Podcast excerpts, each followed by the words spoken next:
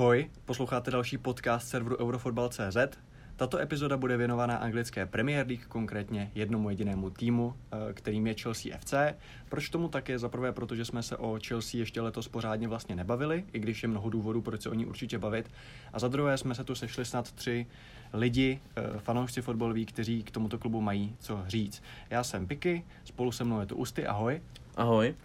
A největší český expert na fotbalovou taktiku Vítě Srb. Ahoj Vítě. Ahoj. tak jo, takže asi jdeme rovnou na to a začneme tak nějak stručně. Uh, Frank Lampard, samozřejmě legenda hráčská, na druhou stranu, uh, co by trenér stále nováček, má za sebou jenom jednu sezónu v Derby v druhé lize loni. Uh, ten jeho příchod do Chelsea přišel asi dřív, než se obecně čekalo, ale bylo to tak nějak vynucené okolnostmi.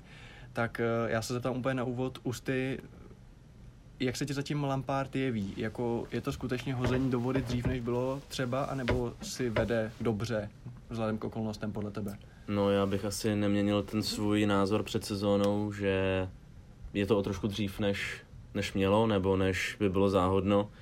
Na druhou stranu s tím, jaký kádr jsme měli k dispozici a s tím, že jakým způsobem se vyprofilovali mladíci jako Abraham, Mount, i třeba Pulišič, který začátek měl špatný, ale postupem času se z něj stává nebo stávala opora, Hudson Odoj, Tomory především, tak je opravdu dobře, že Lampard spolu s tou svou trenérskou ekipou přišli zrovna teď, když se nemohlo nakupovat, protože nevěřím, že kdyby zůstal starý nebo kdyby přišel jiný zkušený trenér, tak by z těchto mladých hráčů dokázal vytáhnout tolik, co Lampard a spol aniž by, ani by třeba nedostali tolik příležitostí, takže nevěřím, že Sary by postavil Tomoryho, že by postavil Abrahama, byť by teda asi neměl jako na vybranou, ale těch hráčů, kteří se v mladém věku prosadili, je úplně enormní množství, za jednu sezónu možná víc než za předchozích 15 let. Takže z tohohle hlediska samozřejmě pozitivní.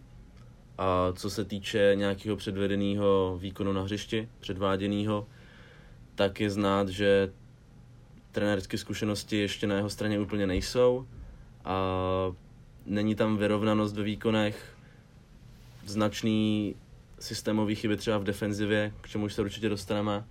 A tohle je samozřejmě zase negativum toho, že máme mladého neskušeného trenéra, ale obecně s tím, co bylo k dispozici a s tím, jaký byly podmínky, tak to musím hodnotit pořád ještě trošku víc pozitivně než, než naopak.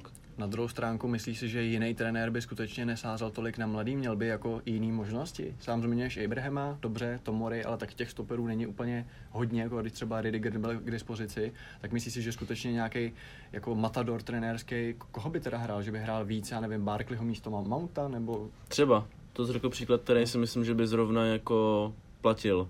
Kor, když Mounta si Lampard vlastně vytáhl ze svého klubu. Takže Jo, jako ten materiál nebyl samozřejmě některak, některak, nebo není ani teďka, není uh, nějak zvlášť široký, ale už jenom to, že dostali tu příležitost a chopili se jí, to už jsou jako dvě, dvě různé věci. Kdyby dostali pod Ancelotým plácnu jednu šanci, dvě a nedařilo se, tak už třeba další nedostanou. Zatímco Lampard uh, a jeho tým tak jsou určitě v tomhle vstřícnější a dají toho prostoru víc.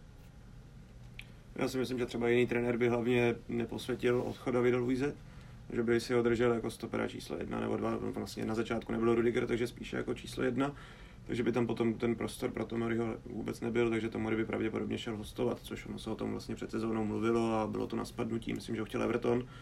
A kdyby tam nedošlo k nějaký menší údajný rozepři mezi Lampardem a Luizem, tak vlastně vůbec není jistý, že by Tomory v Chelsea strávil tu letošní sezónu, což by byla škoda vzhledem k tomu, jak se vlastně ve svém věku ukázal. Samozřejmě jako ten hráč, protože je mladý, tak dělá chyby. Není to dokonalý, ale ukázal enormní potenciál hlavně ten jeho profil herní je vlastně strašně zajímavý, protože je to důrazný stoper, který má ještě fantastickou výhru v tom, jak je rychlej, takže spoustu svých nedostatků dokáže napravit tím, že to útočníka doběhne. A takových stoperů je, nebo není úplně hodně a myslím si, že vzhledem k tomu, že Lampard mu důvěřuje a vůbec v tým mladý kluky má velkou víru a vlastně po nějakém dílčím neúspěchu se nezblázní a nezačne sázet na starší, tak to je jako výborná platforma k tomu, aby se ty mladí hráči dál zlepšovali. takže za nějaký dva, tři roky by, by najednou ten strop výkonnostní toho týmu mohl být zase někde jinde. A je pravda vlastně, jak jsi to načal, že Tomori zůstal, nebo naopak, že Luis odešel právě proto, že Lampard si Tomoriho chtěl udržet v těch čtyřech uh, stoperech, který bude hrát.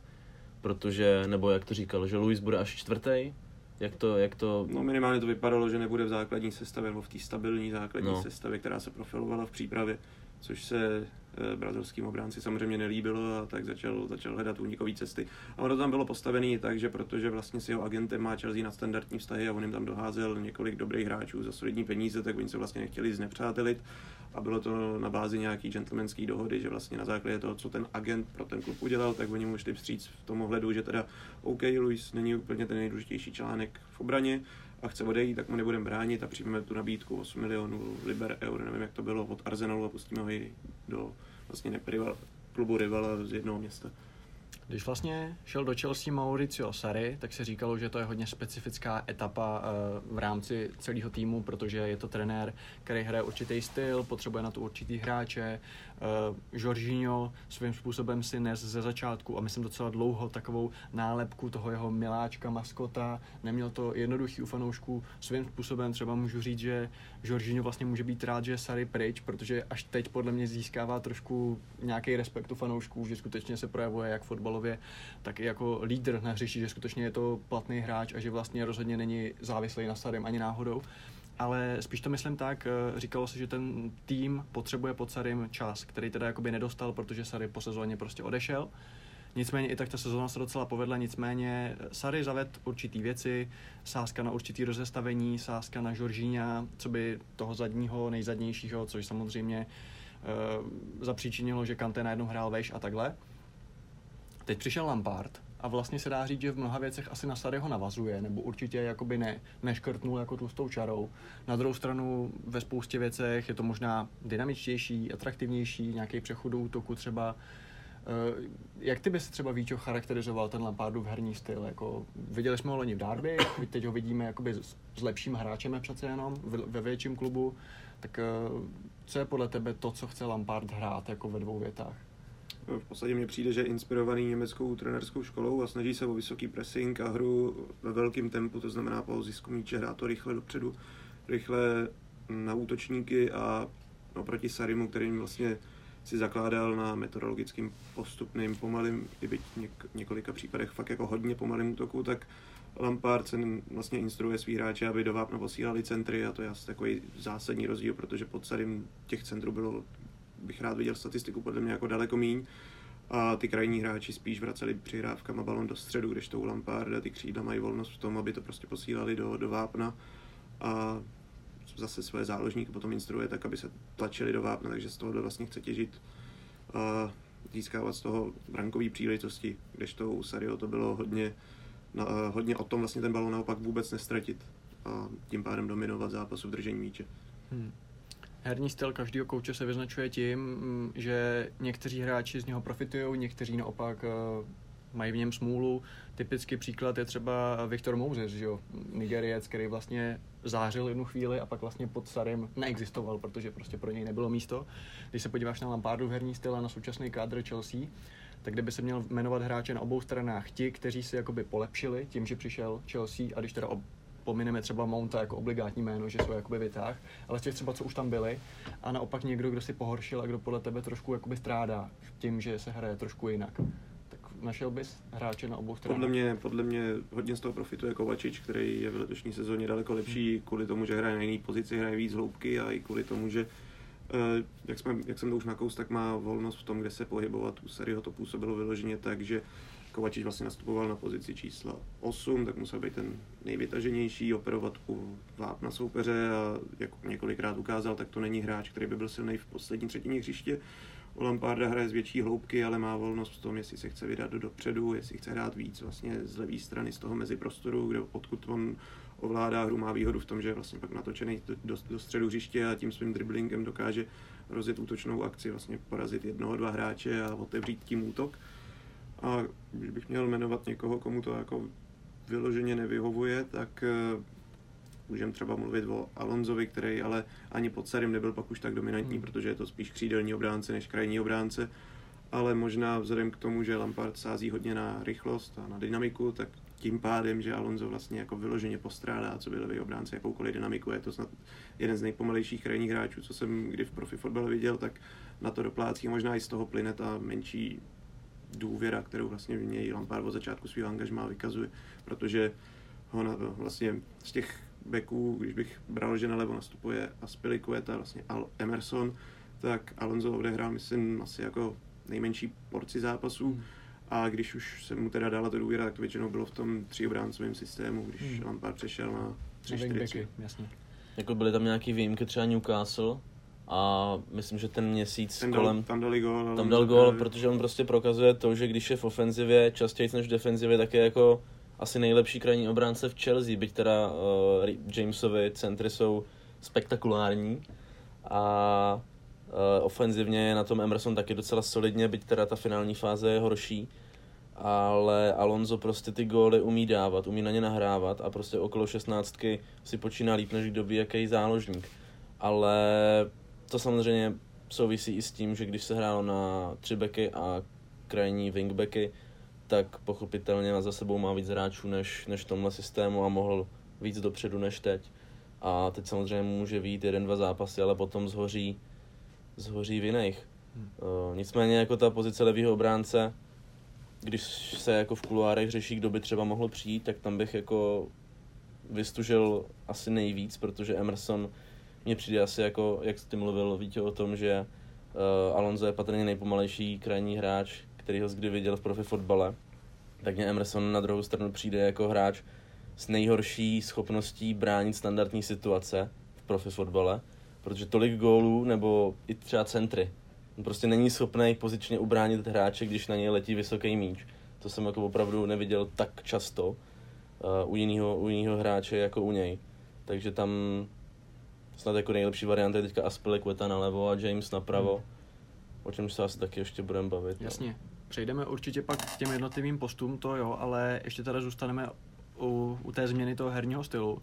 Eh, řešili jsme, jak je na tom teď Mateo Kovačič, který skutečně uh, hraje výborně, já bych se ho třeba nebál nazvat jako možná nejlepším hráčem Chelsea v dosavadní sezóně a krásně ro- rozkvet vlastně v téhle sezóně, co Engolo Kante. To bylo hrozný téma vlastně před, před rokem, že vlastně z toho double pivotu najednou on byl skoro nejofenzivnější záložník vlastně z té trojice, což jedni říkali, že je to vlastně jakoby kažení nejlepšího DMK na světě, druzí naopak říkali, hele, to prostě není jenom Bořič, to je prostě úplně skvělý hráč, který teď naopak si může rozvinout jako ještě do krásy, že jo, a on dal vlastně spoustu důležitých gólů eh, a kolikrát byl skutečně ve vápně najednou, že si si říkal, ty to prostě není defenzivní záložník. Tak eh, jak je na tom podle tebe teď? Jako, jestliže Kovačič rozkvetl, tak eh, u Kantého, jak se to podle tebe změnilo s odchodem Sadyho a příchodem Lamparda? Podle mě Kante je hodně limitován tím, že má sezonu plnou zranění. Hmm. Vlastně předsezonní přípravu neabsolvoval, protože si odnes vlastně ještě z loňské sezóny zranění. A když potom v těch prvotních měsících téhle sezony nastoupil, tak eh, došlo vlastně ke zranění, myslím, že si natáhl sval, natrh sval, něco takového, takže absentoval pak zase až někdy do listopadu.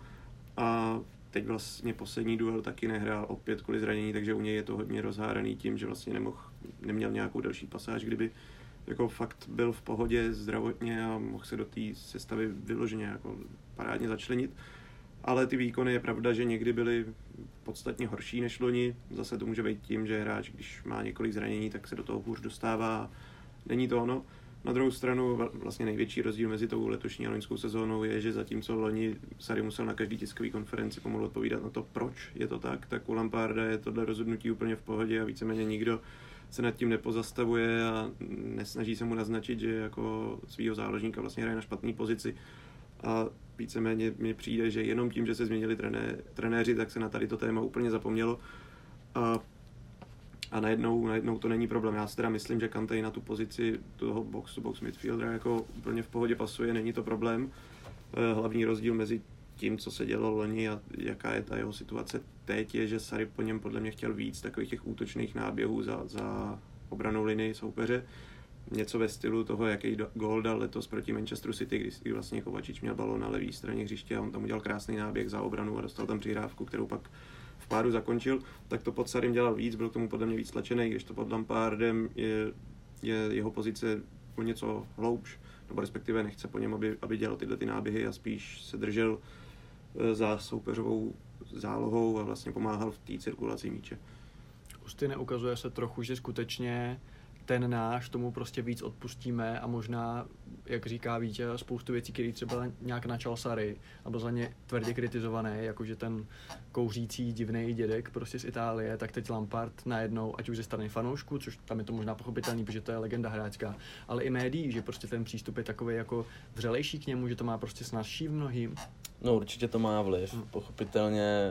Uh, a navíc Sary kromě toho, že samozřejmě měl horší výchozí pozici národnostně nebo charizmatem, čímkoliv, tak se to udělal dost sám, protože on na tiskovkách nebyl úplně zručný a když do něj někdo začal šít, tak on prostě nebyl schopný nějakým konstruktivním způsobem vysvětlit nebo si to obhájit hmm. nebo být trošku vstřícný vůči těm médiím, ale bojoval s nima. A bránil se takovým způsobem, že média potom měly o to větší chuť se ho zeptat znova, aby ho vyprovokovali, protože tohle prostě média v Anglii dělají. A pak už to jenom eskalovalo až do toho konce, kdy prostě se mluvilo o Vyhazovu, přestože hrál finále, finále Evropské ligy a byl třetí. Vyhrál ho. A vyhrál a ho. hrál finále ligového poháru, že vlastně a... vůbec to nebyla špatná sezóna. Ale média to no. prostě vytvořili, ale on se za to, jak, jak jsem říkal, může se za to sám tím, že nebyl schopný s něma pracovat do té míry, aby měli dobrý vztah. Hmm. Hmm. Jasně, že Lampardovi teďka odpustíš víc, protože je to legenda, protože je to angličan, ale taky protože ti přijde na tiskovku, začne se usmívat a na každou otázku ti odpoví stylem, že ty si z toho něco vezmeš. Sary byl trošku jako pomuriňovský, kdy když se mu otázka nelíbila, tak jako buď na něj neodpověděl, nebo byl trošku arrogantní, zatímco Lamparda, to jsem ještě neviděl, že bys na to odpověděl jako způsobem, aby média měli důvod vůči němu bojovat. Hmm. A když takovýhle trenér přijde jako Sary, tak to je prostě rudej hadr na ty média. Když zůstaneme ještě u, teda, u tématu uh, změny toho herního systému, tak uh, na papíře samozřejmě je to furt 4-3-3, ale ty jsi zmínil, jak se změnila role Kovačiče. Vlastně dokonce i ty osoby a obsazení jsou stejný. Je to Jorginho, Kovačič, Kante v té ideální, dejme tomu, sestavě, že jo. Tak uh, už jsi zmínil Kovačiče, že má větší volnost, že teda hraje hloubš. Eh, jak to, jak to podle tebe vypadá celistvě? Jakoby, eh, či, či, čím ještě je ta hra záložní řady podle tebe jiná? Nebo jak se změnila třeba role Žoržíňa? Myslíš, že chce po něm třeba jiné věci, Lampard, než po něm chtěl Sary?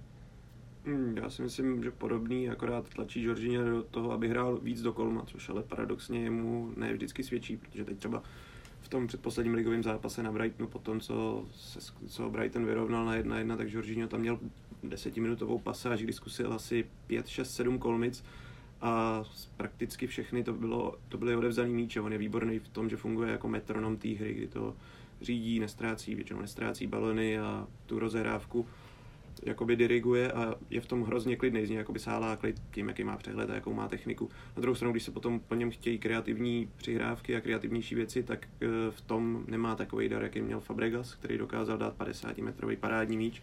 U Georgina většinou ty přihrávky buď postrádají přesnost, anebo ty delší míče postrádají razanci, takže vlastně ta obraná řada má dostatek času na to, aby si s tím poradila. A potom ještě, co je asi největší rozdíl, tak eh, pod Sarim hráli krajní beci podle mě daleko konzervativněji z větší hloubky a vždycky, když jeden útočil, tak druhý zůstával a přivíral střed hřiště, aby vlastně jako zamezil k protiútokům soupeře. Na tom on si zase strašně moc zakládal, aby tam nebyly nebezpečné přechody hry v tomhle ohledu. U Lamparda je to jinak, kolikrát já jsem i kritizoval v diskuzích to, že ta, ta hra je někdy až moc otevřená, respektive když Chelsea je třeba v druhé půli doma proti soupeři hraje 0-0 a snaží se útočit, tak potom eh, nemá dostatečně zajištěný ten střed pole takže soupeř potom, co odvrátí míst vlastního vápna, tak může jít okamžitě přes otevřenou vlastně středovou řadu do rychlého kontru, protože oba beci hrajou poměrně vysoko a třeba při centru ten druhý zavírá i zadní tyč. Ale na druhou stranu u Saryho tady ten princip e, vlastně spěl k tomu, že ta hra byla často nudná, jestli tam vlastně nic nedělo, všechno se dělo uprostřed hřiště. U Lamparda, když už nic jiného, tak ve většině těch zápasů je to aspoň fakt zábava a dobře se na to kouká. Hmm. Když vlastně přejdeme teda k těm krajním bekům, co jsi zmínil teď, že Lampard chce, aby hráli vysoko, eh, jak to jde dohromady s Aspilikuetou, který mu bývá často vytýkáno, že je dobrý dozadu, ale mizerný dopředu? je to určitý limit v té hře, protože když už se dostane do té finální třetiny, tak většinou tam není to kvalitní provedení v tom centru nebo výběru přihrávky. Navíc pro vlastně soupeře se to s nás brání, protože to je typ krajního obránce, u kterého víš, že ti neudělá kličku, že to bude řešit nějakou přihrávkou nebo centrem z, jedního, z prvního nebo druhého doteku, protože na nějakou kličku vlastně nemá dynamiku. A, takže to je určitý problém, který si Lampard snaží teď v poslední době řešit tím, že tam rozehrává Jamese, který je naopak, vlastně, co se týče nějaký ofenzivní podpory, skvělej. Je výbušný, má výbornou, má výbornou kopací techniku, parádní centry a vlastně působí takovým dojmem občas středního záložníka, který hraje na vlastně postup krajního obránce, protože má výborný přehled a dokáže si jako poradit i ve složitých situacích. E, a Spilicueta paradoxně může já bych, já bych byl pro, aby vlastně sezónu dohrával na levém beku častěji, aby tam vlastně vyřešil ten problém, protože Alonso teda postrádá rychlost pro ten dynamičtější styl hry. Emerson je takový hráč, který člověk neví kam zařadit, protože je vlastně úplně nějaký. 7 z 10, non-stop. Kdyby byl 7 z 10, tak by byl dobrý, podle mě je tak 5 z 10. Nemá vlastně ofenzivní nadstavbu a do defenzívy to taky není žádná super jistota.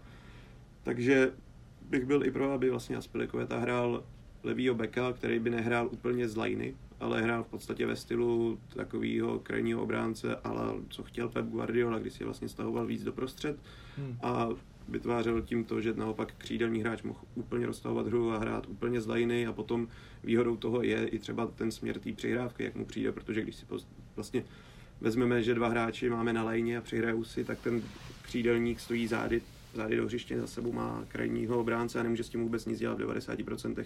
Když se potom ta hra vyvine tak, že ten krajní obránce přihrává z prostředka, z nějakého toho levého prostoru, když bychom si řekli, že na hranici eh, jakoby na úrovni hranice pokutového území, tak ta přihrávka jde diagonálně a vlastně ten křídelní hráč může eh, přebírat v poloboku, takže je natočený do hřiště, ten krajní obránce na něj tolik nemůže a on z toho může potom líp vlastně vyjet do prostřed hřiště a dál spolupracovat s těma s těma spoluhráči. Takže pro mě by tohle byl dobrý taktický prvek, jak to vlastně dohrát s tím, že je prakticky jasný, že v lednu žádný jiný levý obránce hmm. nepřijde.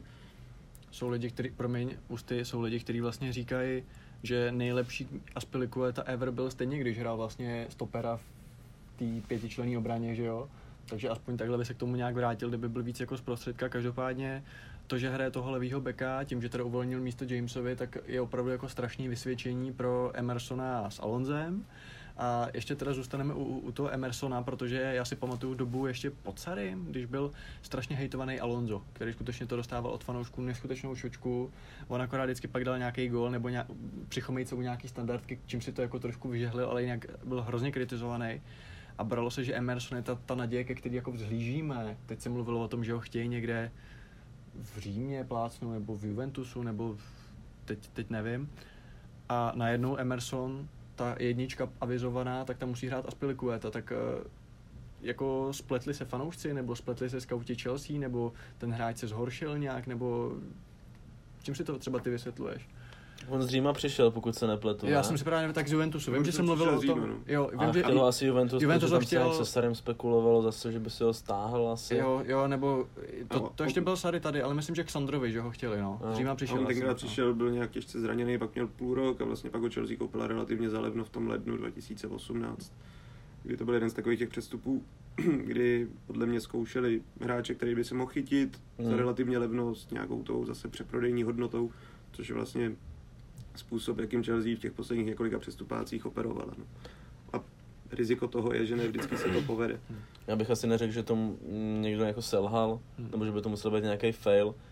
On jako ten hráč nesklamal relativně, jako přišel jako dvojka na, na levou obranu, hmm. protože Alonso v té době, pokud se nepletu, tak byl nejlepší levý obránce v lize pod kontem.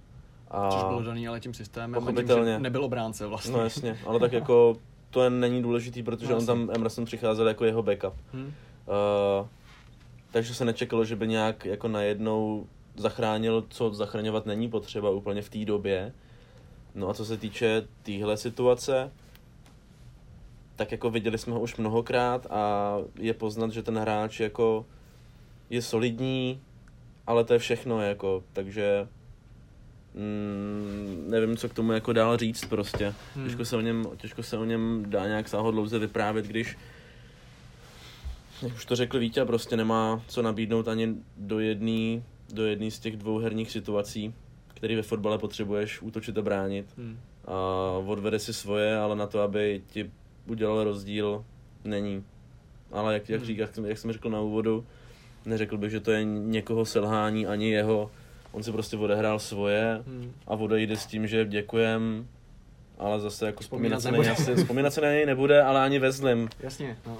Ale spíš, že mě třeba zaráží, když teď vlastně byly situace, kdy Lampard hrál vlastně 3-4-3, Měli to Tottenham a pak ještě to byl jeden zápas, který se prohrál, myslím, nějaký se slabším soupeřem. Hrál se Southamptonem první půli a potom No. ještě na Arsenalu Tak, ta, jo, jo, no. 30 minut. Jo, jo, jo, no a prostě tam kor bylo vidět, jak vlastně ten Emerson nemá fakt jako co nabídnout dopředu. Že opravdu jako to, že ten Alonso, ať je jakýkoliv, tak jako aspoň si tam jako cpe, ten Emerson nadstavba ofenzivní žádná a vlastně dozadu to taky není žádná sláva, no, takže... Mě v tomhle třeba konkrétně překvapilo moc, že v momentě, kdy hraješ 3-4-3, Lampard hraje 3-4-3 a může nasadit na křídelní beky Alonza s Jamesem, tak tam zrovna dal Emersona a Aspilicuetu, což Mm. úplně jako nedávalo z mýho pohledu smysl. Možná to... Ono to bylo tím, že Alonso byl zraněný hned po tom Jo. Tottenhamu Hmm. a James měl, myslím, taky nějaký potíže. Ono se snad On psalo nehrál o tom, že by měl no. být dva, tři týdny mimo Aha, a on nakonec naopak hrál hned na Brightonu, což bylo docela, docela překvapení. Hmm. A Alonso je vlastně mimo a ještě doteď. Teď se furt neví, jestli Jasně. už je zpátky nebo stále Marot. Tak asi přejdeme teda do prostřed, kde samozřejmě odešel David Lewis, což někteří měli radost, někteří byli smutní. E, nicméně situace je taková, že asi si řekněme, že nikdy to nebyl úplně stoper, dobře, ale e, Antonio Ridiger byl vždycky braný jako takový číslo jedna. E, Teď se vrátil po zranění, taky tam měl nějaký trošku fejlíčky. Zmínili jsme Tomoriho, Kristensen je taky takový jako případ pro myslivce. Z mýho pohledu třeba já se pamatuju ještě v Gladbachu, když prostě mě jako opravdu oslňoval a říkal jsem si, no to je moderní stoper, to je prostě nádhera, ten tempo je úžasný. Ze začátku vlastně pod kontem taky se mu dařilo, teď konc z mýho pohledu třeba je to kluk, kterýmu jako chybí sebevědomí a herní praxe. Já třeba, když mám říct svůj názor, tak pokud, teď nevím, jestli je to reálný v těch možnostech počtu těch stoperů, jestli by třeba nemusel někdo přijít další, aké, nevím, to se můžeme pobavit, ale mě by třeba dávalo smysl u Christensena konkrétně, aby šel hostovat někam a hrál pravidelně, pokud by to nebylo v Chelsea. Co si o tom třeba myslíte vy, když teda začneme u něj? Od Ačka Andreas, jo?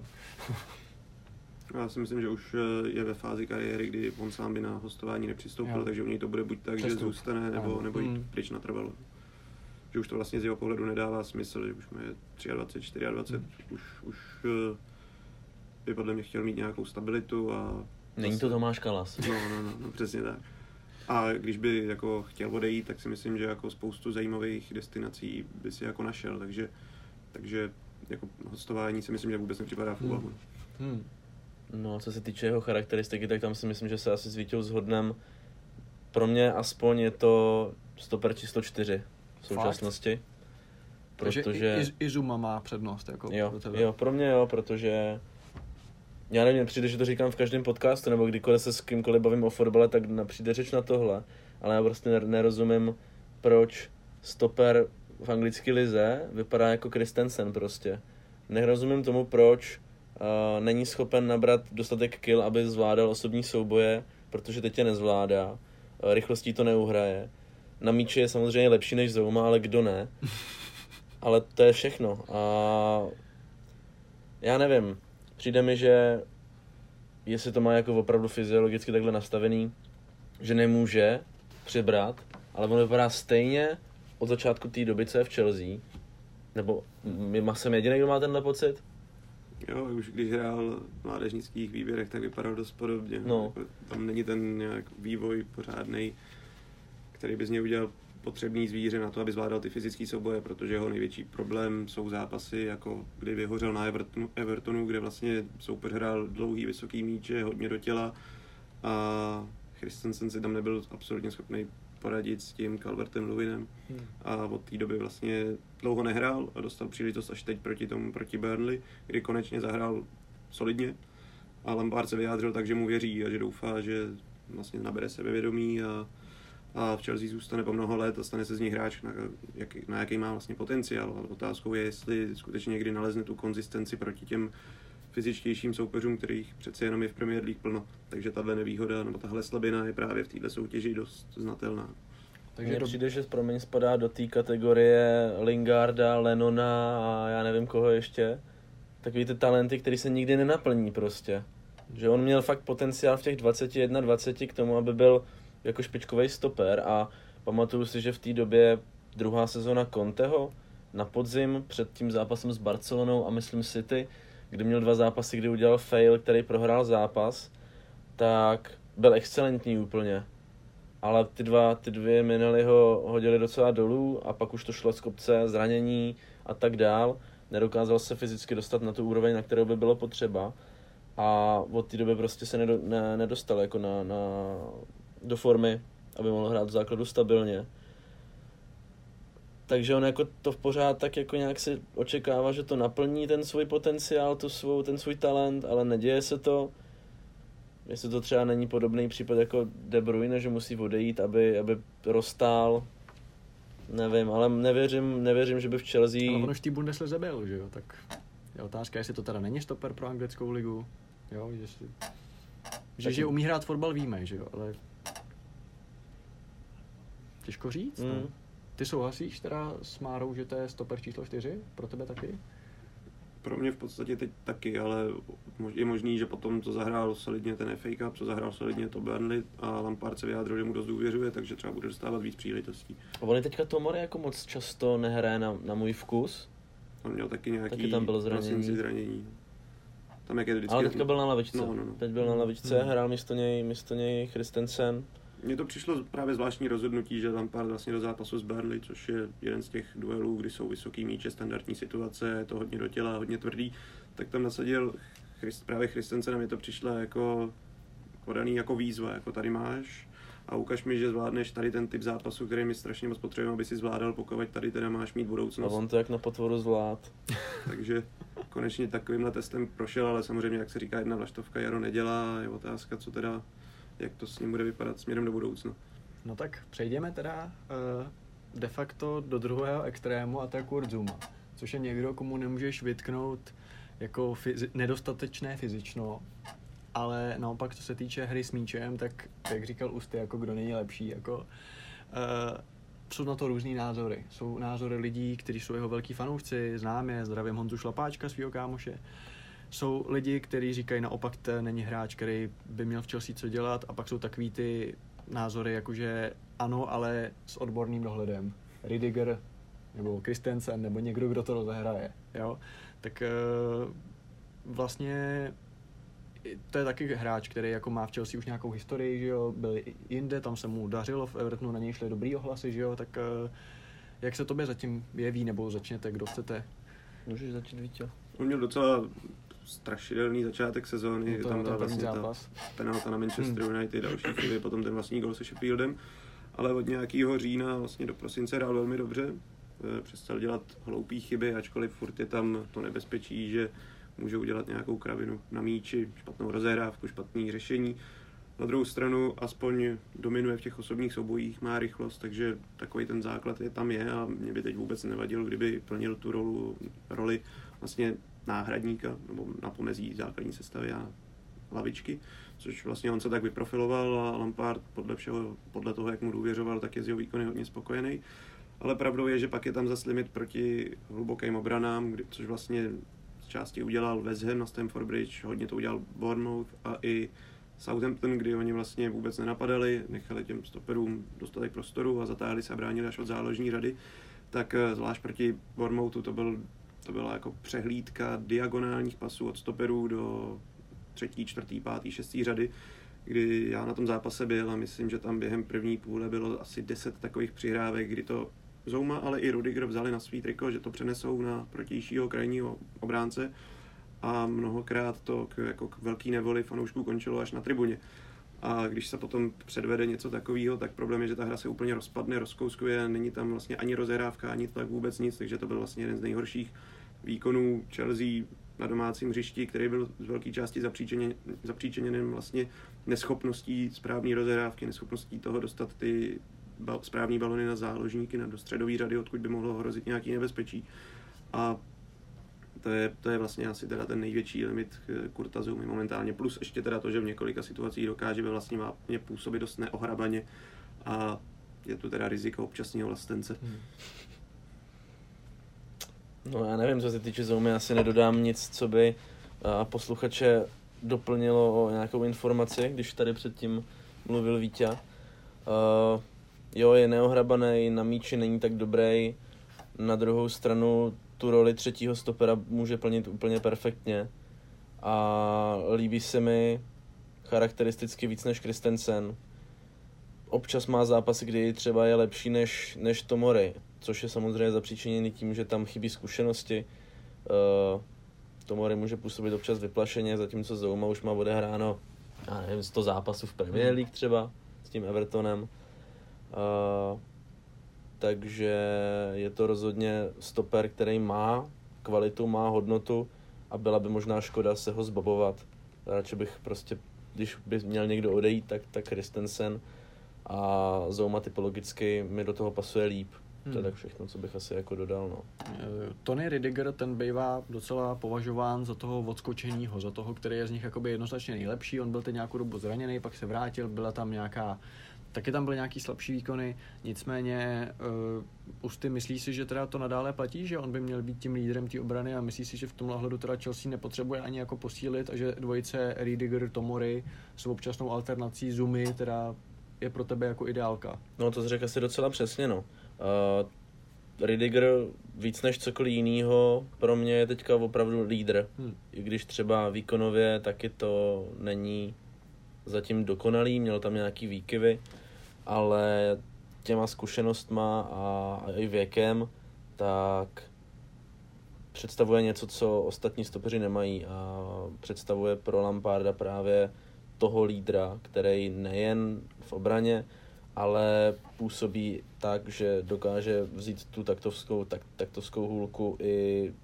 pro celý tým, kdy se jako nejen v Chelsea mluví hodně, hodně často teďka o tom, že chybí prostě osobnosti, chybí vůdcové, tak Ridiger je jeden z těch hráčů, kteří alespoň částečně můžou tuhle roli plnit a proto i když prostě třeba ty dlouhý balony nebo, nebo podobné věci nemá v určitých zápasech perfektní, tak už jenom to, že tam je, tak je, je pozitivní, než kdyby tam místo něj byl Christensen nebo Tomori nebo, hmm. nebo Zouma.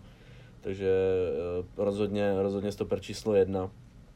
Pak, když by se Tomori dokázal vrátit do formy, kterou měl, teďka si nespomenu, říjen, listopad, kdy vyletěl, tak by to bylo naprosto skvělý a v té chvíli by asi nebylo úplně nutné přivádět stopera. Eh, nehledě na to, že teďka médiama běží, že 40 milionů za jakého je moc, nebo že Lampardovi nesedí, nesedí do systému. A jestliže se bavíme o tom, že Lampard o jakého nestojí, tak kdo by, ko, o koho by pak stál tím pádem, když může mít relativně kvalitního stopera za 40 milionů, což jako dneska bohužel už není moc.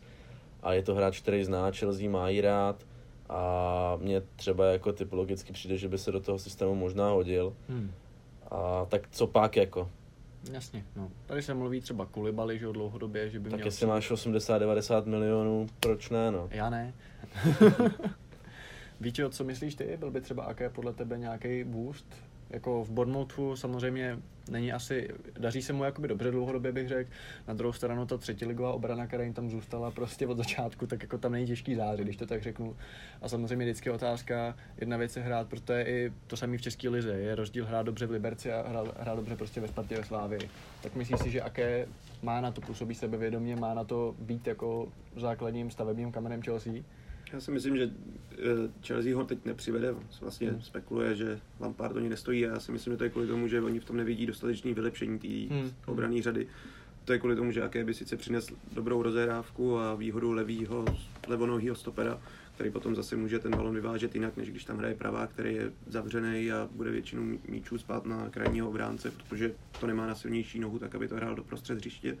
Na druhou stranu typologicky, jaké by byl problém v tom, že Chelsea už teď má výrazný problémy se standardníma situacemi, protože je tam vlastně, co se týče hlavičkářů, dva stopeři. Když hraje Alonso, tak ještě Alonso jako solidní obránce, ale říkám hlavičkář, ale ten prostě nedostává hodně minut.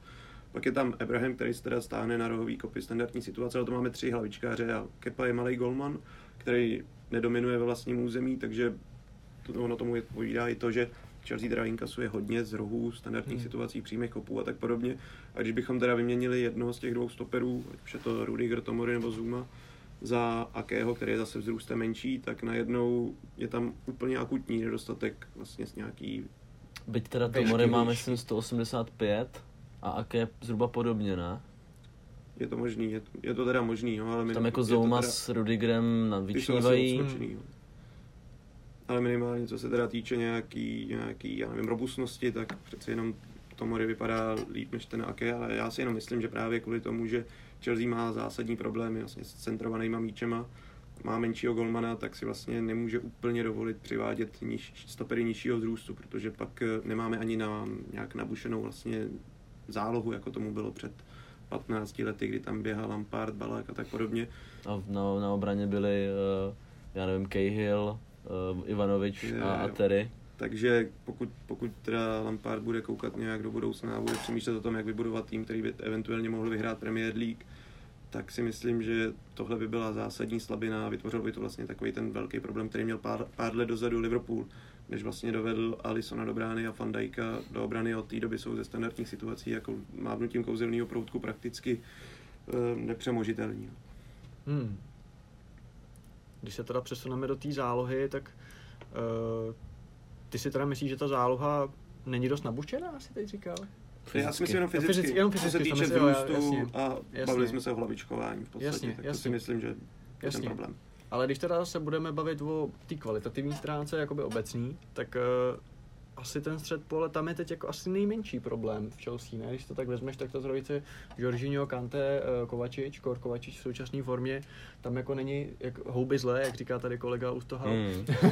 Už se učím brněnštinu, třebíčtinu tak eh, na rozdíl od krajů obrany, potažmu stoperu, potažmu samozřejmě křídel, kde by to určitě jako jedno Sančas neslo, tak v současné době se můžeme bavit o tom, že až, až se vrátí uh, eh, RLC, velký objev loňské sezóny, pokud se vrátí samozřejmě a v jakém stavu, to je otázka, tak jestli by pro ně vůbec bylo v základu místo, jestli by třeba nemusel hrát na křídle, což už taky v minulosti se zkoušelo. No, momentálně si myslím, že jako do středu zálohy není vůbec, žádný, no. vůbec žádná potřeba přivádět jakýkoliv hráče, protože teď se to dá výborně řešit z vlastních zdrojů. Je tam potom teda, jak si říkal, ten potenciální návrat loftu se číka, akorát je otázka teda, v jakém stavu bude.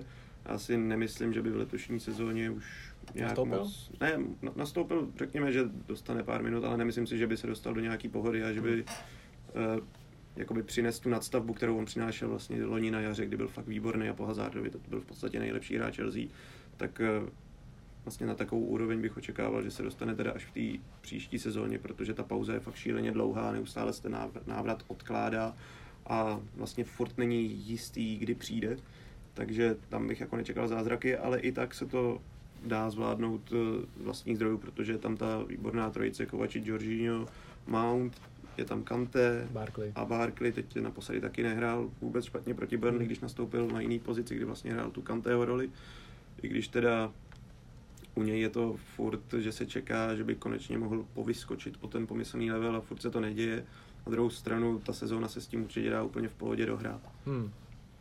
A Barkley je jedna věc, druhá věc je samozřejmě Mount, což je taky zajímavý hráč, protože trošku se ta hra liší, když on je na hřišti, už taky někdy hrál jakoby v rámci té středové trojice, někdy hrál už taky na křídle, Uh, někdy, když vlastně hraje on, tak je z toho takový trošku 4-2-3-1, že je výrazně jakoby vejš a z mýho pohledu třeba je občas vidět jakoby ten, ta daň toho mládí, že občas prostě to není úplně jakoby ta, ta vyzrálost, která tam logicky nemůže být. Na druhou stranu hodně lidí třeba říká, co jsem četl různý názory, i třeba novinářů a takhle, že on je hráč, který má jakoby uh, jak to říct, takový ten to kouzlo okamžiku, že je takový to možná hazardovský, že umí přijít s něčím nečekaným, umí něco vytvořit, což je něco, co jakoby je třeba v současné Chelsea pěstovat, protože tam zase není tolik hráčů, který to mají, protože zmínil si Jorginha, dokonalý metronom, dirigent, ale není to prostě kreativní pirlo, jo. Tak eh, jak se ti zatím Mount líbí? Asi se shodneme na tom, že hodně jakoby mu svědčí to, že prostě je situace taková, jaká, že nemohl nikdo přijít, že tam má svý, svýho trenéra, ale kde třeba tobě se nejvíc líbí a jak třeba podle tebe, když on je na hřišti, dejme tomu místo plácnu Kantého a budu tam třeba Žoržího Kovačič a Mount, doufám, že tak někdy hráli teda, tak eh, čím si tak... na začátku sezóny no, skoro pořád. No, no, tak uh, jak se podle tebe pak ta hra liší a jaký, jaký on má vliv, jakoby, ať už hru, na hru křídel, nebo dejme tomu těch středových záložníků. Mně se na něm hrozně líbí to, že se tlačí do zakončení a vyloženě takového záložníka Chelsea potřebuje, protože... Což se vytýkalo loni Kovačičovi. No, loni, když vlastně hrála ta trojice Jorginho, Kante, Kovačič, tak eh, tam víceméně nebyl nikdo, kdo by hrozil výrazně tím, že dá gól. Hmm. To se s Montem změnilo, protože on se tlačí do vápna, má tam dobrý výběr místa, dokonce má i výbornou střelu spoza 16, Hmm. takže to je konečně takový to gólový nebezpečí, co je v té záloze dlouhodobě potřeba. Navíc eh, je výborně pracovitý, úžasně pracovitý, neustále napadá, vlastně tím si vlastně na začátku sezóny vydobili ten první gol proti Lestru, kdy tam obral Didyho, myslím, a okamžitě tu šanci proměnil a pak vybojoval hned o pár zápasů později v domácím zápase penaltu proti Brightonu zase vlastním Exactly. neunavným pressingem. Eh, Jedna věc, která se mu vytýkala i vlastně loni eh, v Championshipu a co dokládají i statistiky, je, že on nemá tolik průnikových přihrávek a vlastně Vytváření, vytváření příležitostí. příležitostí jako někteří jiní hráči, kteří hrajou vlastně toho nejvyššího v té záložní trojici. U něj je ten, já to i myslím, jako z té hry se dá spozorovat, že on tam má míň takových těch eh, krásných nahrávek za obranu, že to není ten typ, který by dokázal jako, já nevím, zase použiju příklad Fabregas fantastickou přihrávkou odemknout tu obranu, ale Nebo třeba z těch, co hrajou vejš Ezil, že jo, No. jako jediná desítka v současném fotbale. Ale zkrátka ty přednosti má trochu jinde a já si ani nemyslím, že by pro ten Lampardův styl fotbalu to měla být nějaká výrazná překážka, protože ani třeba Liverpool nemá typického playmakera, někoho, Hmm. kdo by tam osuňoval famózníma přihrávkama, spíš to hrajou že jo, přes centry a přes tu sílu na těch, na těch uh, ofenzivních postech, hmm. jejich trojici, úžasný. Hmm. Takže já si myslím, že on dlouhodobě v tom Lampardově pojetí má svoje místo a má prostor k tomu růst a ani, ta nějaká, ani ten nějaký nedostatek té kreativity, řekněme, tak nemusí být žádnou velkou překážkou. A když je na křídle, tak se ti líbí jak? On tam hrál na začátku sezóny a já jsem byl překvapený, protože často, když se středoví hráči dostanou na křídlo, tak tam nejsou schopní podat svůj maximální optimální výkon, protože ta dynamika té hry je tam jiná. Ale on, on se s tím popasoval velmi dobře. Jeho jako výhoda je, že je výborně pohyblivý, takže se i na to křídlo hodí. Není to takový ten typ střed, těžkého středního záložníka, byl třeba Lampard, toho si neumím vyloženě představit, Hmm. že by hrál na kraji hřiště Mount, jeho proti němu eh, daleko pohyblivější a rychlejší ve změnách pohybu, takže tam se i docela našel. Myslím, že tam hrál dobře proti Sheffieldu na začátku sezóny, nastoupil tam vlastně v tom super poháru proti Liverpoolu. Já už jsem si tehdy říkal, jako, že zahrál fakt velmi dobře na to, že jsem o něm slyšel, že je středový hráč a hraje na křídle. A potom, co mu teda svědčí, je, když se hraje 3-4-3, když nastoupí na té pozici těch eh, dvou ofenzivních vlastně pod útočníkem, který nehrajou úplně z křídla, ale jsou stažený víc doprostřed, tak eh, v té roli snad hrál na Tottenhamu Tottenhamu, úplně, no. úplně Hmm. exkluzivně. Hmm. Tam jim to s Willianem hodně svědčilo. A když přejdeme právě ke, ke, ke křídlům, tak Willian, to je samozřejmě téma obrovský, někteří už ho vyhazovali prostě společně s Luisem, aby tady ta brazilská špína z Chelsea zmizela. Nicméně on letos hraje dobře. Jako možná k nelibosti některých jeho jako haters, tak on hraje dobře. On sám říká, že by v Chelsea klidně hrál jako do 40 a v současné situaci on má smlouvu asi do června, předpokládám, tak není důvod mu ji možná neprodloužit, protože když ty výkony budou takový a on sám bude v pohodě s tím, že nebude třeba, dejme tomu, regulární starter, když by se tam pak vrátil třeba Pulišič a za Hudson Odoj hrál, ne jako hrál, dejme tomu měsíc pátky, ale jak hraje, dejme tomu poslední dva zápasy, tak William vlastně asi proč ne? Já bych teda jenom se zastavil nad tím, že No. kdyby nebyl regulární starter, tak rozhodně spokojený nebude. Kdyby ten hráč byl na lavičce, tak to je podobný typ jak Pepa Hušbauer, si myslím, že by rozkládal pomaličku kabinu. Na druhou stranu, on to asi musí tušit, ne? Že když tam je Hudson Odoj, když je tam, uh, když je tam Pulišič, Ne. 20-letý kluci, tak myslí, že si myslí, že bude hrát No, takhle, jako on, on třeba podle mě ještě víc než ti mladí kluci vytěžil z toho, že nikdo nemohl přijít. Hmm. Protože on je najednou jediný Trochu zkušený. schopný, zkušený křídelník a musí hrát, on hraje každý zápas, on prakticky ne, ne, není nikdy na lávce, jako mám Hmm. pocit, že jestli z posledních 15 zápasů nehrál jednou, pokud teda nepočítám ty ligový, zápa- ligový poháry a podobně, tak on hraje non-stop. On, podle mě se ta rotace prostě nepočítá. A je to proto, že má ten klid na míči jiný než, než Hudson Odoi, Pulisic nebo, nebo Mount, když hraje na křídle. Prostě má něco, co nikdo z nich nemůže nabídnout, protože má prostě o 10 let víc. No jasně, a Pedro s tím už se moc asi nepočítá, to vypadá. Byť No. teda Lampard teď řekl, že s ním počítá, ale jakoby... Do konce sezóny a vytí- pak si no, myslím, že jako Vytížení konec. rozhodně tomu nějak... On může předávat ty odpovídá, že zkušenosti, ale co se A Viliana moc týče, tak Hmm. zápasy s Tottenhamem, teďka si nespomenu z hlavy na, na jiný, kde exceloval, ale vím, že No mě třeba utkvěl, promiň, že ti skočím do řeči, vlastně u toho vítězního gólu proti Arsenalu, kde to vlastně byl jeho mohutný sprint Hmm. středem hřiště, což byl jako nevýdaný úplně jako od něj, jo. Uh, každopádně... na něm je promiň super, No. že i přes ten svůj věk, protože už je mu přes 30, tak je pořád strašně rychlý a Hmm. agilní. On nestrácí na tomhle. Jakmile začne zpomalovat, tak bude k ničemu de facto. Hmm. ale tím, že on má skvělou techniku, je schopný se dostat do, do gólových pozicí a navíc je, je pohyblivý. Tak v momentě, kdy on, je, jeho, jeho problém je v psychice, podle mě, protože jakmile na něm hra nestojí, tak je poloviční. Hmm. Které jako v z historii, kdy byl v Chelsea, tak na něm stála hra akorát v sezóně 15-16, což byla ta nejhorší sezóna ever, ale tam byl jako hráč sezóny, Hmm. protože jako jediný se na něm nepodepsal ten šílený výkyv formy, nebo jediným, to jsme samozřejmě jako přehnal, ale on jediný snad jako vzrostl. Hmm.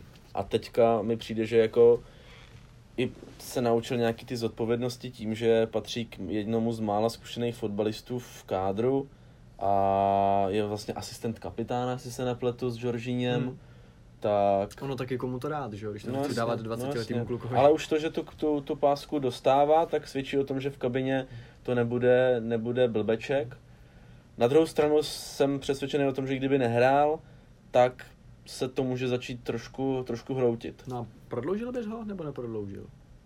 Protože výhled je, že to nebude přece hráč do základní sestavy, když tady máš Polišiče, Hacna Odoje, kdyby přišel Sancho nebo nějaký jiný křídelník, tak To, to řekl hezky, jako pakli, že má přijít nový hráč, no. Ale zase, když to bude Sancho, tak budeš mít čtyři 20-letý křídelníky a, a to je všechno. Tak nevím, jestli je to jako zrovna ideální nemít 30-letýho Viliena, 32-letýho, který tomu trošku dá nějak jako vyváží. Dobře, ale prodloužil by si ho s tím, že nebude hrát základ a bude teda dělat problémy, když teda ty si myslíš, že bude dělat problémy. A já si pořád nemyslím, že v příští sezóně by Hudson Odoi Pulišič měli hrát jako non-stop v základu. Hmm. Hmm. Já nevím, doplň mě Víťo asi. No, Nebo... bych ho určitě podepsal, tam problém bude s tím, že on bude chtít více letou smlouvu a Chelsea mu bude klasicky nabízet jednu letou. Hmm. Hmm. Takže je otázka, jest, takže čekám, že se to bude natahovat a pak je otázka, jestli se mu podaří si vlastně protlačit to, co udělal David Luiz, kdy to podepsal na dva roky, ačkoliv mu bylo 32, myslím. Hmm. Ale doufám, že se teda dohodnou, protože furt je to nejlepší křídelník, furt očekávám, že i v té následující sezóně by vzhledem k, těm, k věku těch ostatních byl nej, nejstabilnější vlastně křídelník. A potom po těch dvou letech, by, te- teoreticky po těch dvou letech by se dalo uvažovat o tom, že už by teda mohl nazrát jeho čas k odchodu, ale momentálně by podle mě případný neprodloužení smlouvy byla jako zásadní chyba ze strany nějakého managementu Chelsea. Jasně. A- Dávalo by to možná jako relativní smysl, kdyby přišel někdo jako Zaha, což teda jako si myslím, že by nebylo ideální, ale poči, beru to z hráčů, beru to z hráčů, o který se spekuluje a ten už teda i přes svou jako psychickou labilitu, kdy mě v zápasech jako hodně vytáčí tím, jak si vynucuje fauly a podobně, brečí, tak je to hráč, který mu bude 27 nebo 28 a přinesl by něco z toho klidu. Hmm. A kdyby měl přijít Sancho nebo nějaký mladý hráč, tak prostě Viliana musíš udržet, abys, abys Hmm. nějak jako vyvážil tu neskušenost. Víte, no. ty jsi tady řekl, že je to, že Willian je nejlepší křídelník, takže i když je zdravý Pulišič, tak zatím, což teda není v poslední době, ale když hrál, tak z mého pohledu třeba ukázal, že má rozhodně na to být tahonem toho týmu, tak eh, ty jsi s ním nebyl moc spokojený? Nebo... Já, mně se Pulišič, Pulišič moc líbil, ale je tam zkrátka ten fakt té ne- nevyrovnanosti, nevyrovnanosti výkonu, což u těch Hmm. mladších hráčů je naprosto normální.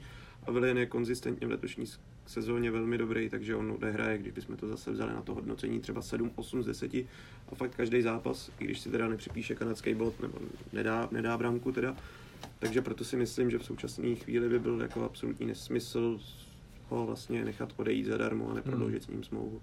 Když teda zůstaneme u tématu Polišič, tak eh, to je hráč, který není jakoby de facto úplně typický, typický křídlo, nebo rozhodně to není jenom ten rychlý poleně, je to hráč kreativní, chytrý, který může hrát jakoby nějakou desítku, nebo prostě AM, co se tím dneska ve fotbale myslí, tak jak mu třeba podle tebe svědčí to rozestavení Lampardovo, nebo viděli jsme ho vlastně v tom 4-3-3, viděli jsme ho třeba, když se hrál třeba na, na, tři, na tři stopery, tak uh, jak tobě, kde se tobě líbí jakoby nejvíc, kde podle tebe Lampard, z něj, pokud to na něm chce do budoucna postavit, což by odpovídalo, že jo, vzhledem k jeho potenciálu, tak uh, jak by podle tebe ten styl měl být uspůsobený, aby on nejvíc zářil, nejvíc zářil?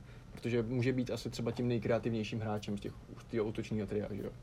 Podle mě jeho nejlepší pozice bude, když bude hrát levýho křídelníka v tomu systému 4-3-3 a bude tam mít vedle sebe ofenzivně zdatného krajního obránci, který mu umožní to, aby potom zaujímal pozici vlastně víc uprostřed hmm. hřiště hmm. a nebyla tím umrtvená celá ta lajna. Mně se na něm hrozně líbí to, že třeba v porovnání s Hazardem, s Hazardem se daleko víc tlačí do zakončení. Hmm. Chtěl, bych zase vidět, no. chtěl bych zase vidět statistický porovnání, třeba střel na zápas, kolik měl jeden v loňské sezóně v Chelsea, protože ačkoliv byl jednoznačně nejlepším hráčem, tak eh, měl tu tendenci často ty situace ještě vylepšovat, třeba hmm. víc asistovat, než aby střílel. U Pulišiče je to třeba naopak, že když může přihrát, a tam bych řekl, že je občas problém s Mountem, že si málo kdy vrátí míč, když by to tu situaci ještě vylepšilo. Myslím, že v posledních třech, čtyřech domácích zápasech tam několikrát byla taková ta situace, kdy vlastně mohli zvolit narážečku jednoduchou a byla by z toho větší šance, než když to jeden z nich vzal na sebe a zakončoval z vápna ale tak myslím si, že zkrátka to statisticky by měl na zápas víc třeba než měl Eden a takový hráč v každém týmu potřeba. Někdo, kdo to bude brát na sebe, kdo se bude tlačit do 16. Mně se třeba hrozně líbil gol, který dal proti Watfordu, kdy vlastně si naběh do malého vápna na zpětnou přidávku Ebrahima a uklidil to ze, třech, ze tří metrů. Nejjednodušší gol, co křídelní hráč může dát, ale na Chelsea, u Chelsea mě v loňských sezónách hrozně moc štvalo, že ani Eden, ani William, když hráli spolu, tak nikdo z nich tady ten typ náběhů nedělal takže tam bylo znatelné množství míčů, který když už to někdo nacentroval, tak to prostě malým vápnem proletělo bez toho, aniž by to někdo byl schopný doklepnout. A Polišič přines právě tuhle tu kvalitu někoho, kdo se honí za gólama a kdo chce být v tom malém vápně a dávat góly. O, já jsem teďka neposlouchal úplně, protože jsem hledal statistiky, kolik střel měl Hazard loni eh, v Chelsea a kolik Pulisic teď a to číslo je totožný. Ale samozřejmě nemůže to vycházet z nějakého, jako, že Pulisic odehrál mnohem méně zápasů hmm. než Hazard, tady je 30-37 utkání, uh, dva a půl střely, dva a půl střely na bránu, nebo ne na bránu, normální dva a půl střely na zápas v průměru, což je stejný číslo, jako má teď Pulisic, ale nespochybnitelně je Pulisic přímočarejší hráč. Tady tohle vychází asi z toho, i že Hazard měl lonskou sezónu jako fakt skvělou, a do těch situací se dostávali tím, že obešel pět hráčů, což se třeba dřív nestávalo a když neobešel třetího, tak to buď zaseknul a vrátil, nebo si pomohl, pomohl se spoluhráči a to tolik se do těch střeleckých situací nedostával, což se mi na Pulišičovi taky líbí, protože to je taková jako jako když si vybavím obrázek Pulišiče, tak vždycky je to ten sprintující človíček, který prostě je ve vápně a takovýho hráče Chelsea jako neměla, protože i Willian, i, i Hazard, tak byli hodně hračičkové. Pulisic, byť má dobrou techniku a je schopný jeden na jednoho, tak se dostává do těch střeleckých situací víc. A třeba představa Hazarda za, zavírající zadní tyč je úplně Nesmysl. a to je abstrakce. zatímco, zatímco Pulisic je tím typický, nebo tou pracovitostí a tím, že fakt jako chce to je na něm hrozně hezký, že on opravdu chce a až se, až se třeba i mentálně jako posune dál a nebude mladičkej, který když se mu měsíc nedaří a pak ho stáhne reprezentační kouč, tak se rozbrečí na lavičce, tak s něj může být vynikající fotbalista a i třeba naplnit tu svoji cenovku. Co se týče nějakého, nějakého porovnání třeba s Hacnem Odojem, nebo jestli třeba Hacen Odoj může taky uh, být třeba jeden z těch základních stavebních kamenů, tak u něj ještě jako je enormnější ten, ten věk. To je ročník 2000, jestli se nepletu. Je mu 19 let. No, no, no. A na to, na to, kolik mu je, tak je už vyspělý mimořádně. Hmm. Důležité je jenom, aby, aby uh, ten potenciál, a aby se, z něj, aby se z něj stal i výborný dospělý fotbalista, nejenom ten, ten potenciál, eh, který má Lingard, Lennon nebo, nebo podobní hráči. Nebo Christensen, jak, se, jak si ho věno, jmenoval. Každopádně Pulišič, a to je dobrý ve, ve srovnání třeba s tím Hacnem, že jo, tak Pulišič už ho bereme jako takovou starou páku tím, že ho známe z toho Dortmundu, ale mu je prostě 21 a bylo mu 21 teď na podzim. To je prostě mladinký mm. hráč, který je, je. jinde by prostě dostal první tři starty někde v Ačku 4 Každopádně jo, jako mě taky baví, ofenziva je prostě jeho denní chleba, cpe se do toho do, do zakončení. Já osobně jsem byl hodně rád, když ho vlastně Chelsea podepsala, protože si myslím, že to je hráč, který protože vím, že některý prskali, že vlastně nehraje ani v BFOB, tak co bude dělat tady, jo, a myslím si, že je to hráč, který ještě to hodně ukáže. Nicméně, přesuneme se do útoku. Což samozřejmě je takový bolavý místo, když si vzpomeneme na Moratu, když si pak vzpomeneme na Iga, Igaina, že jo. Eh, Temi Abraham dává góly, má jako velmi dobrý uh, kooperace se svýma spoluhráčema. Je vidět, že když si trošku zapřeháním, tak na první pohled je to takový jakože komplexní hráč, který by měl teda splňovat všechny ty sny těch fanoušků Chelsea, co se týče gólovosti, co se týče pohybu, co se týče nějaký herní inteligence, protože teď vlastně po odchodu Žiruda do Interu Milan tak vlastně, Už je to vlastně oficiální. Já mám pocit, že jsem ho viděl v dresu, tak doufám, že to nebyla koláž teda. Ale... Já jsem teda nic oficiálního ještě já neviděl. Já jsem jenom čet, že by se to mělo doladit no. někdy teď. Jako je to otázka času tak, samozřejmě. Jasně. Jenom. No, no, no. Víkendu. Nicméně teď, když jeho backup bude ten Michi Bačuaj, tak to je zase hráč, který byť měl období, kdy třeba dával góly a měl úplně jako spektakulární vlastně průměr gólů na strávený čas na hřišti, tak jako já jsem z něj vždycky jako dost rost, protože podle mě je to hráč tak jako hloup, ne hloupej, to zní blbě, ale prostě do, moze, do mezihry víceméně nepoužitelný a skutečně pokud on ty goly nedá, tak nemá čím si tu svoji roli na hřišti jako obhájit, jo. To si nedovedu teď třeba představit, kdyby se Abrahamovi něco stalo, tak jako kdo, tak to by se fakt nabízelo posunout tam nějaký křídlo, zkusit tam Mounta nebo Pulišiče, nebo já nevím. Nehrál protože... Pedro na hrotu jeden zápas? Nebo to byl Pulišič? Pulišič tam dohrál no. zápas ve Hemem. No, mm. no. Tak jako, tak jak byste vy zhodnotili teď tohleto duo vlastně? No, jako to řekl moc hezky s tou mezihrou, protože on opravdu je schopný, aby se od něj balon odrazil, jak, jak od zdi, jak se hmm. říká hmm. prostě u nás, u nás na vsi. A to jako na téhle úrovni není, není možný vůbec, aby něco takového se dělo. A u něj se to opakuje, to je prostě tendence, která se nemění a asi se ani nezmění, aby z něj byl ten hráč jako třeba i, i Žiru, který do té do kombinace byl jako schopnější, sklepl, bal, sklepl balon, nebo když letěl balon na 80 metrů, tak on ve výskoku ho zpracoval na nárt, tak Bačvají prostě tohle nikdy neudělá. On je dobrý v jediný věci a to je, že si dobře stoupne v 16 a dá gol, což jako není málo na útočníka. Pokud ti dá 15-20 gólů za sezonu, tak je to super. Hmm. Ale asi tady v tomhle týmu potřebuješ aby, aby měl něco víc, no, protože Agero ti t- udělá to stejný, ale k tomu je mnohem pohyblivější je a, a je to fotbalista, který dokáže kombinovat a má i třeba nějaký asistence. Bačuají je prostě jenom koncová, koncová záležitost.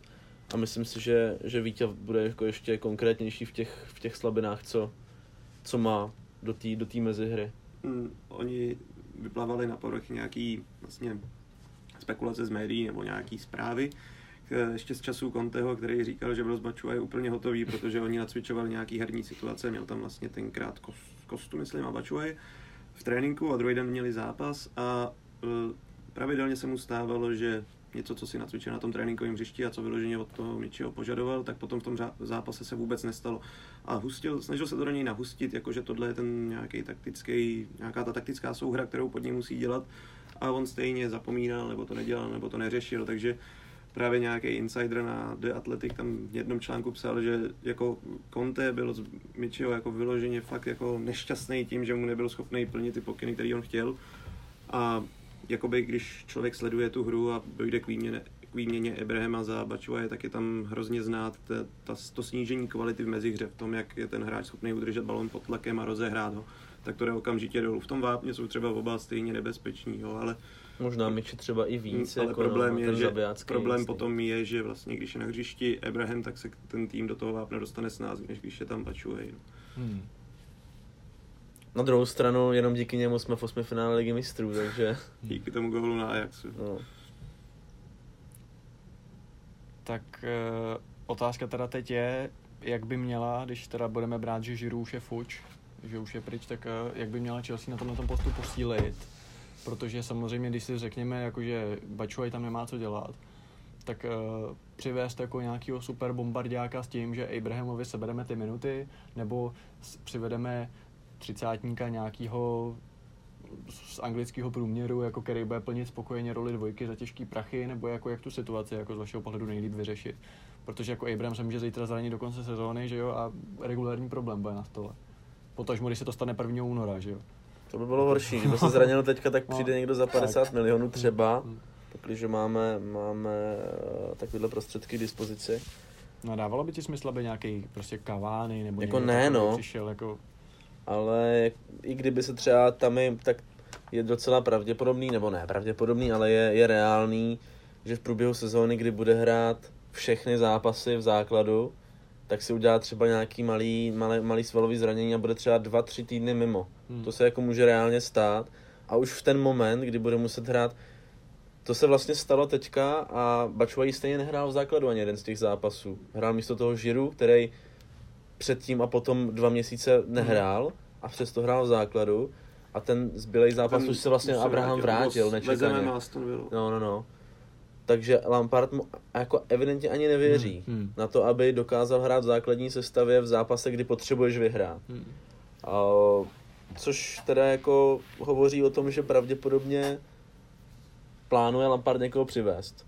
Protože Žiru odchází a teďka najednou má druhýho hráče, který mu nevěří. Hmm. Takže, ale jak to vyřešit? Tam je, tam je v podstatě jenom otázka, jestli někdo přijde teď nebo až v létě. Samozřejmě čekání do léta je riskantní, to asi si každý uvědomuje, ale výhodou toho je, že potom tam ty týmy můžou přivést své vlastně ty hráče, co mají na, napsaný jako jedničky, protože ty v lednu často nejsou k dispozici, nebo když už by byly, tak jsou za strašidelné peníze. Tak eh, tohle je vlastně nějaký strategický rozhodnutí, který si vedení musí vyhodnotit, jestli teda přivízt někoho krátkodobě, případně jestli vůbec někdo takový existuje, je dostupný, anebo teda jestli to fakt risknout, eh, doufat, že se tam i na nějak dlouho nezraní a potom přivízt eh, nějakého parťáka v létě. Je, je docela zajímavý, že je to dost podobný problém, který vlastně řeší Tottenham, nebo který měl Tottenham x let, že, jo? že měl Harryho Kanea A nikoho. A nikoho. Byl tam Lorente, ale to samozřejmě byla nedostatečná varianta na to, když by se Kane zranil. Ono u toho je problém, že když ty hráči ví, že tam fakt jako neotřes, neotřesitelný, neotřesitelný číslo jedna, který bude hrát Tak Pokud bude zdravý. nechce. Tak se tam logicky samozřejmě ty hráči úplně nebudou spát a potom to Hmm. vytváří tady ten problém, že často Je to vlastně to tež, jako když si budeš po- pořizovat brankáře číslo 2 Hmm. za neotřesitelnou jedničkou, že jo? No. Prostě může nastat situace, kdy bude, budeš takhle třeba a taky čtyři roky vlastně si nemůžeš, Právě. nemusíš dostat pořádně na hřiště. možná by mohlo mít smysl, já teda nejsem expert na Bundesligu a jenom těžím z toho, co jsem někde načet, ale kdyby třeba v létě se Chelsea pokusila získat Timo Wernera, který by mohl hrát potom teoreticky z křídla lehce, takže by ty hráči mohli hrát spolu, že by to nebyl jako, vlastně nebyla by to situace, Hmm. kdy může hrát jenom jeden a hraješ ty a ten druhý sedí Hmm. a mohli by nastupovat spolu.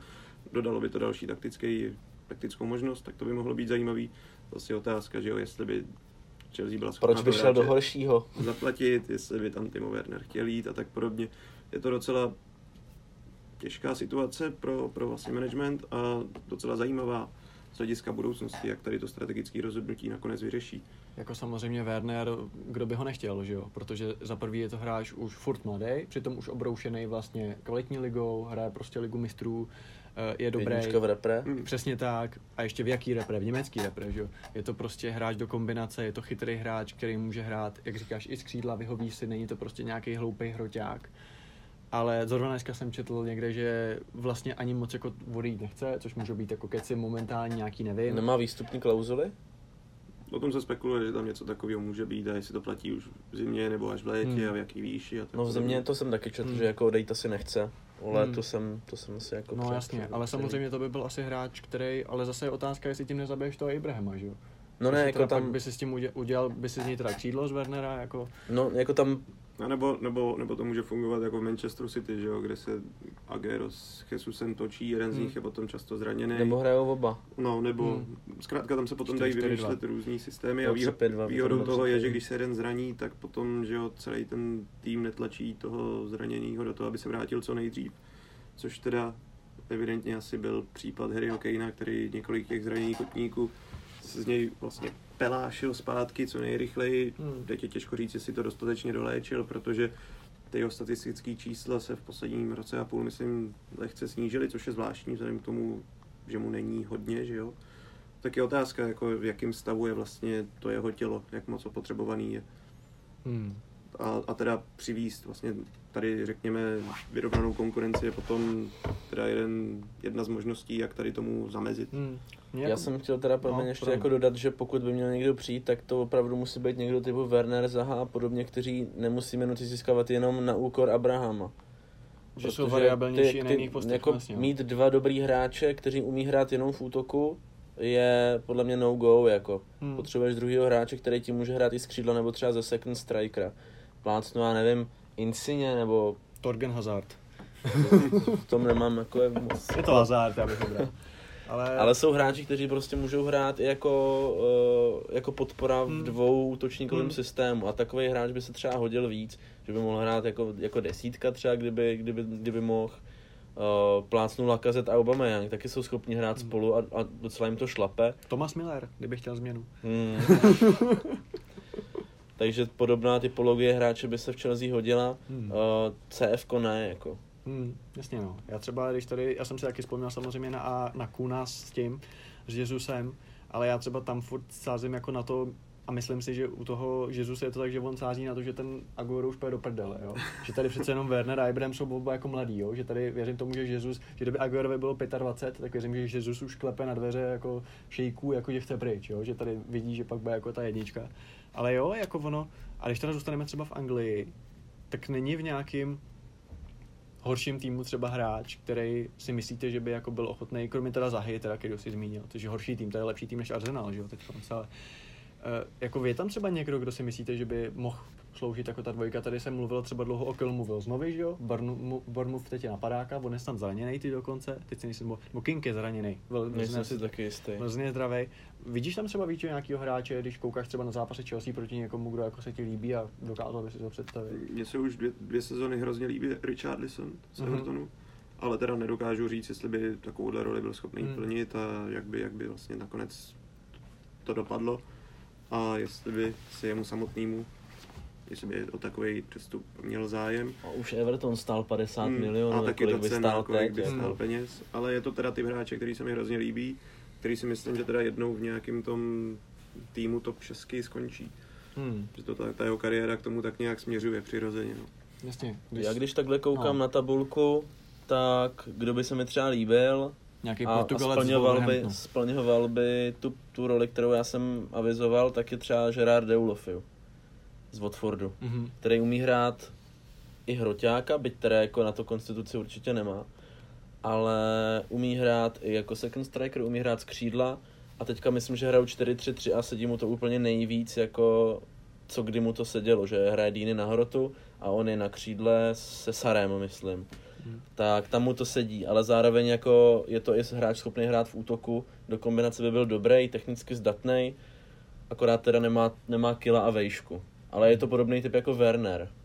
Takže tam třeba by, tohle, mi dáv, tohle by mi dávalo smysl, na druhou stranu by asi nedostával minuty a s tou svou mentalitou, jak ho známe jako Španělák, který hodně jako ne- je, je labilní prostě ve výkonech. Cítíš tady Alvárův komplex ve vzduchu, jo? No, jako řekl bych, že to je docela reálný, no. Hmm. Ale tohle je typologický hráč, který by mi tam, prší který by mi tam deprese. pasoval. No, Dost jasně. práce, deprese. Hmm. OK, a když to teda to už posuneme tak nějak... Rashford, podobný jako Hmm. typologie, který může dát i z křídla, i... Tak ono je to asi budoucnost fotbalu, oni jako Nisterlerové už dneska moc jako se nevedou, že jo. Mm. Máme tady Komličenka, že jo, tak možná ten asi by přišel do Chelsea.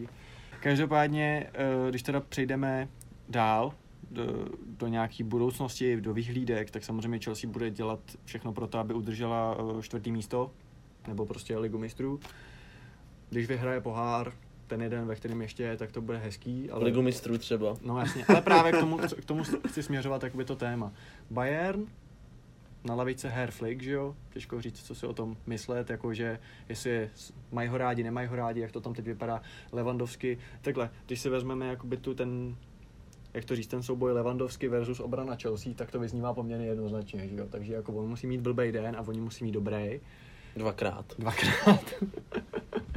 Ale tak jako, kdybyste to měli nějak kvantifikovat, tak jako začnu třeba u tebe Víťo, tak kde vidíš šanci na postup, jako, nebo vidíš šanci na postup vůbec, jako? Já ji, já ji vidím, byť ne nějak masivně velkou, ale nemyslím si, že by to bylo úplně bez šance a to kvůli tomu, že Bayern nemá, kdo ví, jako silnivou formu že jo, ve své domácí lize a na základě těch výsledků se taky dá říct, že je zranitelný, že vlastně eh, po jak dlouhé době eh, mají takovou ztrátu, oni tam mají 6, 6 bodů na první hmm. místo nějak, tak myslím, nebo když jsem naposledy koukal, tak to bylo tolik, což je na jejich poměry dost. A e, není to ten, není to ten výkonnostní gigant, který to byl 3-4 roky dozadu, že jo, pod, pod Guardiolou, kdy tam byla prakticky jistota toho, že dojdou do semifinále Champions League. Na druhou stranu, že do toho skočím furt na první místo ztrácejí 4 body, jo. To bylo to 6, no. ještě před nějakýma dvěma týdnama, hmm. dvěma, dvěma kolama. Takže možná vyhrajou. ono to nebude překvapení, mm, že když, když ten titul zase získají, mm. jenom to zkrátka mm, ukazuje, mm. že to není ten válec, který to byl. Na druhou stranu ta ofenzíva je tam dost silná, Chelsea má, že jo, jak, jak každý ví, problémy vzadu, tak eh, dost bude, dost bude záležet na tom, jak dopadne ten první zápas na Stamford Bridge, protože jestli Chelsea má mít šanci postoupit, tak si musí do Mnichova přivízt nějaký náskok podle mě, protože nevidím to reálně, že by to mohlo být tak, že domácí zápas nezvládne a bude to naopak dohánět v Mnichově s tím, že bude útočit a Bayern by mohl chodit do breaků proti právě nepříliš silný obraně Chelsea, to by podle mě byl jako základ pořádného debaku. Takže... Hmm. Kor, když si představíš, že na křídle bude Ňabery s Komanem třeba, hmm. když Koman má nějaký zranění, teďka jestli se nepletu?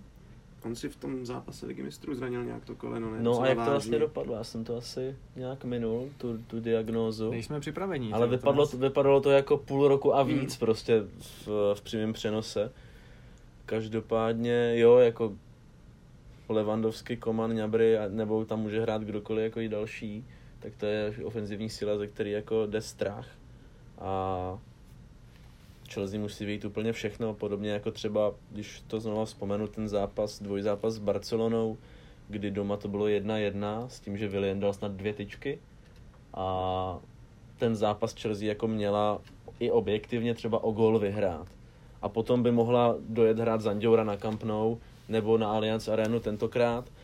A v tom případě je možný lecos, jako i když, I když samozřejmě Lampard není ten typ, který by asi dokázal hrát úplně, úplně ze zadu. Ale co dělá Dembaba, že by přišel na odvetu? Je v Číně, ne? V Turecku? V Turecku, myslím. Legendární zápas proti Paris Saint-Germain, že jo? Uh, no. OK. Takže nějaký podobný zázrak by byl potřeba, aby Chelsea měla naději. A nebo, nebo prostě jako opravdu výborný výsledek doma a je to 3-0, 4-0.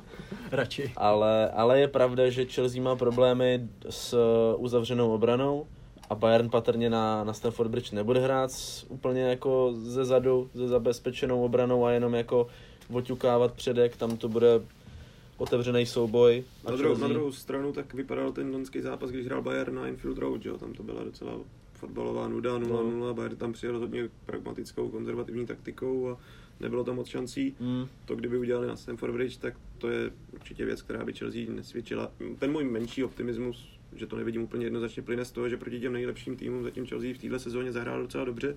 Mm-hmm. A naopak to pak skonilo proti těm byť teda, byť teda prohrála s Manchester United, prohrála s Liverpoolem a prohrála mm. s Manchesterem City, tak ty zápasy byly vyrovnaný a rozhodovali tam detaily. Mm. Takže a jako- vlastně jako... ten první zápas, já jsem za to dostal hrozně hej, když jsem řekl, že jsem to nevnímal jako fiasko, protože vlastně ten výsledek neodpovídal podle mě té hře. Oni mi řekli, ne, prostě je to ostuda. A já jsem to tak jak by nevnímal, protože si tam viděl, že prostě mm to ovlivnil ten začátek a že vlastně ten dojem z té hry vlastně vůbec neodpovídal tomu, jako, jak to dopadlo, že jo. Je tak, tak. Je to, je to děku, tak. děkuju. děkuju, ale to je asi všechno. Tak já nevím, tak myslím, že jsme to probrali úplně do mrtě. Tohle byla teda Chelsea a my se s váma rozloučíme, jestli máte ještě něco na srdci, asi nemáte. Že? Já bych jenom popřál hezký den.